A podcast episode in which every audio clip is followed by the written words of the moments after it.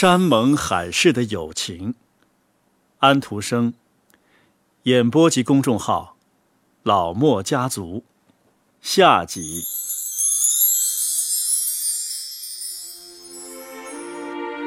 我母亲绘织渔网，在海湾这里帮了别人的大忙。我们在海边住了很长时间。美丽的海，它的味道像眼泪，它的颜色让人想起那只鹿的泪水，时而是红的，时而是绿的，时而又变成了蓝的。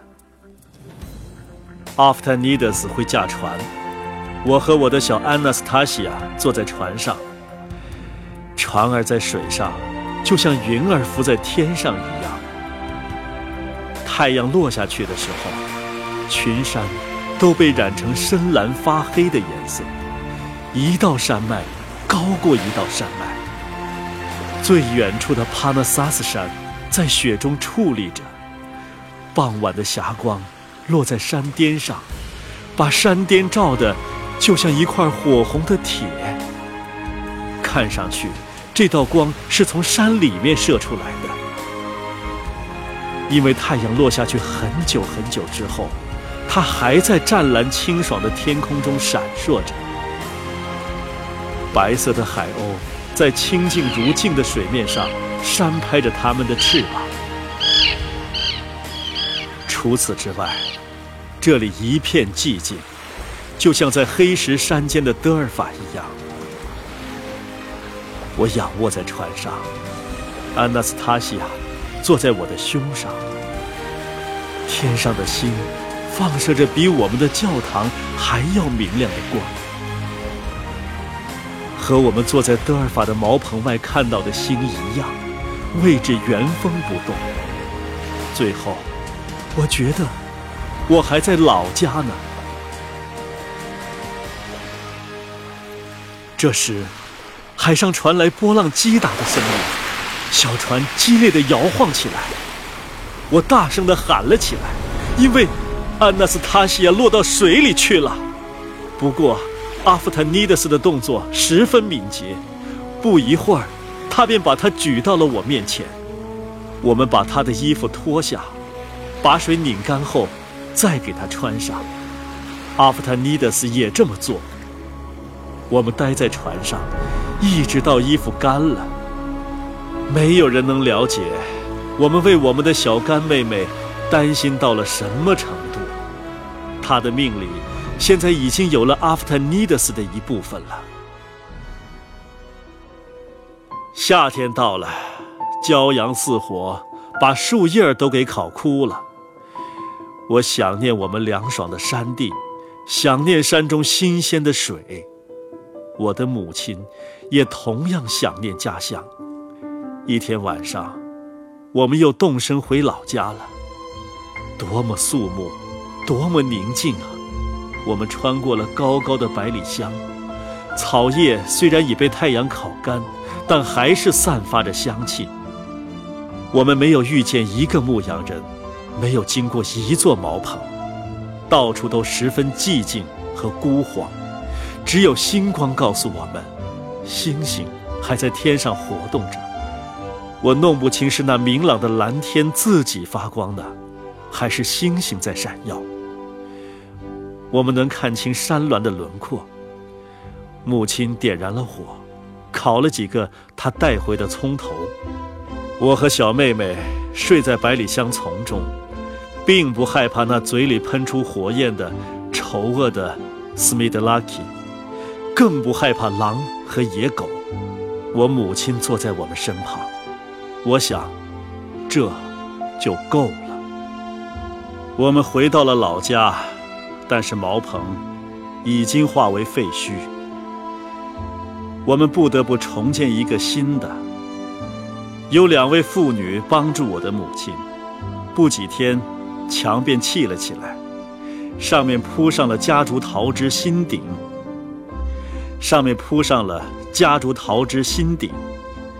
我母亲用皮子和树皮编了一些装瓶子的套。我为牧师们看小羊群。安娜斯塔西亚和小乌龟成了和我一块玩的伴侣。有一天，亲爱的阿夫特尼德斯来看我们，他说他非常想见到我们。他在我们家住了整整两天。一个月之后，他又来了，告诉我们他要随一艘船去帕特拉斯和科夫。他首先要和我们告别，还带来了一条大鱼给我母亲。他很会讲故事，不单会讲莱潘托海湾的鱼，还会讲像土耳其人现在这样统治着希腊的那些国王和英雄。我见玫瑰枝头上冒出花苞，经过几天、几个星期，花苞绽开成了鲜花。这个时候，我才意识到，玫瑰花是多大、多美丽、多红艳呐！我和安娜斯塔西亚也是一样。她长成了一个美貌的少女了，我也成了一个健壮的小伙子。我母亲和安娜斯塔西亚床上的狼皮是我亲手从我亲自打死的狼的身上扒下来的。唉，岁月逝去了。一天傍晚，阿夫特尼德斯来了，他像芦苇一样的挺秀，很壮实，身体显出古铜般的颜色。他亲吻了我们大家，他给我们讲了大海，讲了马耳他的防御工事和埃及的奇异的墓地，听起来奇妙极了，就好像牧师讲的神话。我用崇敬的眼光望着他，你知道的东西真多呀，我说道。你讲的多么动人呐！可是，你给我讲了最美丽的故事，他说道。你给我讲的事没有一刻离开过我的思绪，那个关于结拜的古老而美丽的风俗，我真想照着这种风俗做呢，兄弟，让我们两个也像你的父亲安娜斯塔西亚的父亲那样去教堂吧。小妹妹安娜斯塔西亚是一位最美丽、最纯洁的姑娘，由她主持，把我们连接在一起吧。谁也没有我们希腊人这么美丽的风俗了。安娜斯塔西亚的脸红了，像一片刚绽开的玫瑰花瓣。我母亲亲吻了阿夫特尼德斯。离我们茅棚一小时路程的地方，山上的土呈现黑色，有稀少的几棵树投下树影。那里有一座教堂，一盏银灯挂在教堂门前。我穿上我的最好的衣裳。白色的裙子上有许多褶皱，围住了我的臀部。红色的紧身上衣贴着我的身躯。我的飞字帽的缨带是银白色的，腰带上插着短刀，憋着手枪。阿夫特尼德斯像希腊水手那样穿着蓝色的衣服，他的胸前挂着一块银牌，上面刻着圣母的像。他戴着只有有钱的先生才戴的那种华贵的围巾，无论谁都可以看出，我们两人要参加庄严的活动。我们走进那座孤寂的教堂，夕阳射进教堂的门，照在燃着的灯和金底的画像上。我们跪在圣坛前的台阶上，安娜斯塔西亚站在我们面前，一件白色的长袍飘逸地穿在她美丽的身体上。一串由新钱旧币缀满的项链，像一条完整的大衣领，盖住她洁白的脖子和胸。她浓密的黑发梳成了一个大髻儿，盘在头上，髻上戴着一顶帽子，帽上缀着一些从古庙里找来的银币、金币。比她打扮得更美的希腊姑娘不会有了。她的面颊闪着亮光。一双眼睛就像两颗亮晶晶的星星。我们三个人默念我们的誓言。他问我们：“你们愿结为生死之交吗？”我们回答说：“愿意，愿意。”你们每个人都能记住，无论发生什么事，我的兄弟都是我身体的一部分嘛。我的秘密就是他的，我的幸福就是他的嘛。以献身、忍耐，所有这些美德来锤炼我自己的心灵，也以同样的美德来对待他吗？我们重复了我们的允诺。他把我们的手握在一起，亲吻了我们的面颊。我们又默默地祈祷着。这时，牧师从圣坛的门走进来，祝福了我们三个人。圣坛的墙后传来了最神圣的圣者的歌声，山盟海誓的友谊建立起来了。离开教堂的时候，我们看见我的母亲在教堂门前真诚的痛哭。在我们的小茅棚里，在德尔法山泉旁边，灯光明亮。阿夫特尼德斯离开的前一天傍晚，和我坐在山岩坡上沉思着，他用手搂住我的腰。我的手围住了他的颈子。我们谈到希腊的苦难，谈到可以信任的人，我们的心灵深处的任何想法都是清晰相通的。这时，我紧紧地握着他的手。还有一件事儿，你应该知道。这件事在此之前，只有上帝和我知道。我的心中充满了爱。这是一种比对我的母亲、比对你更强烈的爱。你爱的是谁？阿弗特尼德斯问道。他的脸和颈子都变成绯红的。我爱安娜斯塔西亚。我说道。他的手在我的手中颤抖起来，他的脸一下子惨白起来。我看到了，我很了解。我想。我的手也在颤抖。我把身体弯向了他，亲吻着他的面庞，轻轻地说：“我从没有对他说过，也许他并不爱我。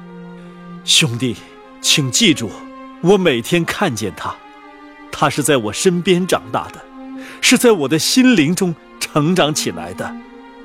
他应该是你的。”他说道，“你的。”我不能对你撒谎，我也不会对你撒谎。我也很爱他，但是明天我就要离去了。我们要再隔一年才能相见。那时，你们已经结婚了，是不是？我还有点钱，都是你的，你应该接受这些钱，你必须接受这些钱。我们默默地在山上走着。在我们回到我母亲的茅棚时，夜已经很深了。在我们走进茅棚的时候，安娜斯塔西亚拿着灯走到我们跟前。我的母亲不在。安娜斯塔西亚奇异悲伤地望着阿夫坦尼德斯。明天，你就要离开我们了，他说道。这，这真使我难过。我很难过，他说道。我觉得他的话中有一种痛楚，很深，和我的一样。我说不出话来，但是他握着他的手说道：“我的兄弟爱你，你也爱他，对吗？”他的沉默中就有他的爱。安娜斯塔西亚有些颤抖。一下子哭了出来。这时，我看见的只是他，想着的只是他。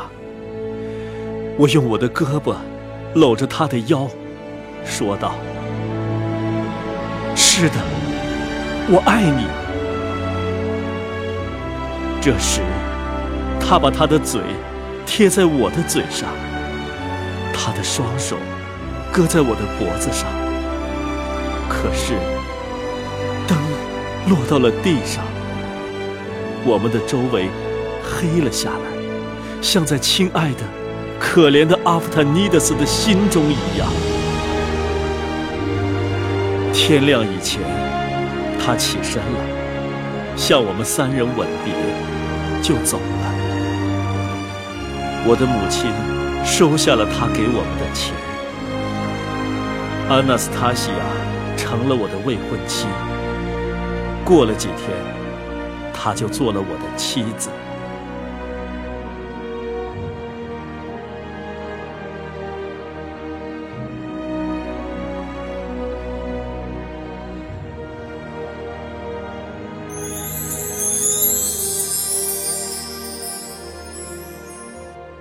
山盟海誓的友情安徒生演播及公众号：老莫家族，下集。